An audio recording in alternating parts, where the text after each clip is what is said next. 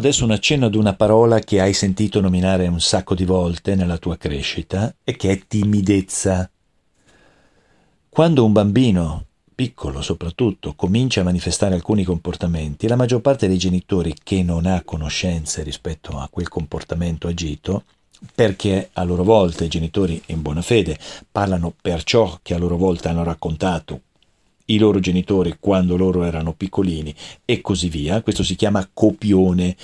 Come in teatro, se tu vai a vedere una rappresentazione teatrale, supponiamo che per cinque sere di fila ci sia sempre quella rappresentazione in teatro e tu decidessi per cinque sere di andare a vederla tutte le sere, beh, al 98% troveresti le stesse battute, se non anche addirittura il 100%, la sera successiva le troveresti uguali a quelle della sera precedente. Questo per dirti cosa? Che si chiama copione, cioè ci sono battute scritte che vanno ripetute a memoria, sono quelle, quelle sono, quelle saranno, punto.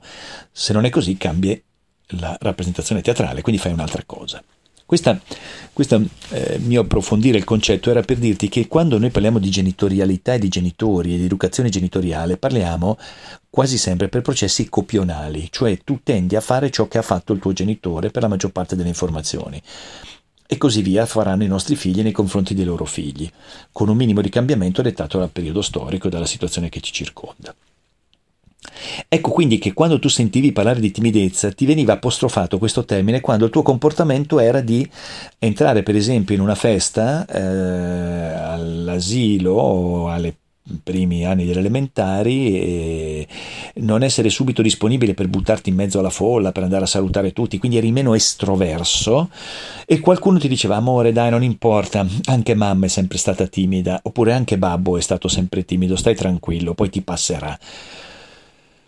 Quindi ti apostrofavano come fosse un limite, la timidezza è un blocco. In realtà la timidezza che cos'è? Intanto è un fonema, cioè un termine che non, non ha un'origine precisa, probabilmente arriva da timidatis, che vuol dire timore. Quindi che cos'è che temo? È un'ansia relazionale. La timidezza è il mettersi in una condizione di non sentirsi sicuri nei confronti di una relazione verso gli sconosciuti processo che è totalmente inconscio all'inizio, del quale eh, non ne sei consapevole e che è funzionale per la tua sopravvivenza. Cioè, le persone un po' più introverse eh, sono meno per definizione disponibili a buttarsi subito nel conoscere uno sconosciuto, nel mettersi in mezzo a una pista e cominciare a ballare, nell'andare a parlare con chi trovi all'interno di una festa e non conosci, ma questo poi è rimasto nel tempo perché oggi all'età che hai mentre mi ascolti, è probabile che ancora tu abbia un certo stato di timidezza nel conoscere uno sconosciuto, nel metterti di fronte, come dicevo prima, eh, a, a, quando sei dentro una, una, una, ti hanno invitato a un cocktail, a una festa, a un aperitivo, c'è gente nuova, di compagnie nuove, non è che ti presenti subito con tutti. Ecco, non c'è nulla di negativo, non c'è nulla di problematico.